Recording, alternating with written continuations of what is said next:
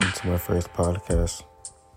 Today, I'll just be talking about how and why I wanted to start my podcast. Just to keep it short and simple, I wanted to start this podcast so I'll be able to meet people and be able to speak out into public.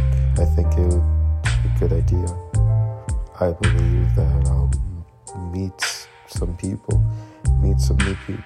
That's why I wanted to start a podcast, is to be a, you know, friendly person, right? And to tell stories and talk about many things that are going on right now in my life and, and other people's. I hope that everyone able enjoy and listen to what I have to say when I first post my first recording tomorrow. I'll see y'all tomorrow.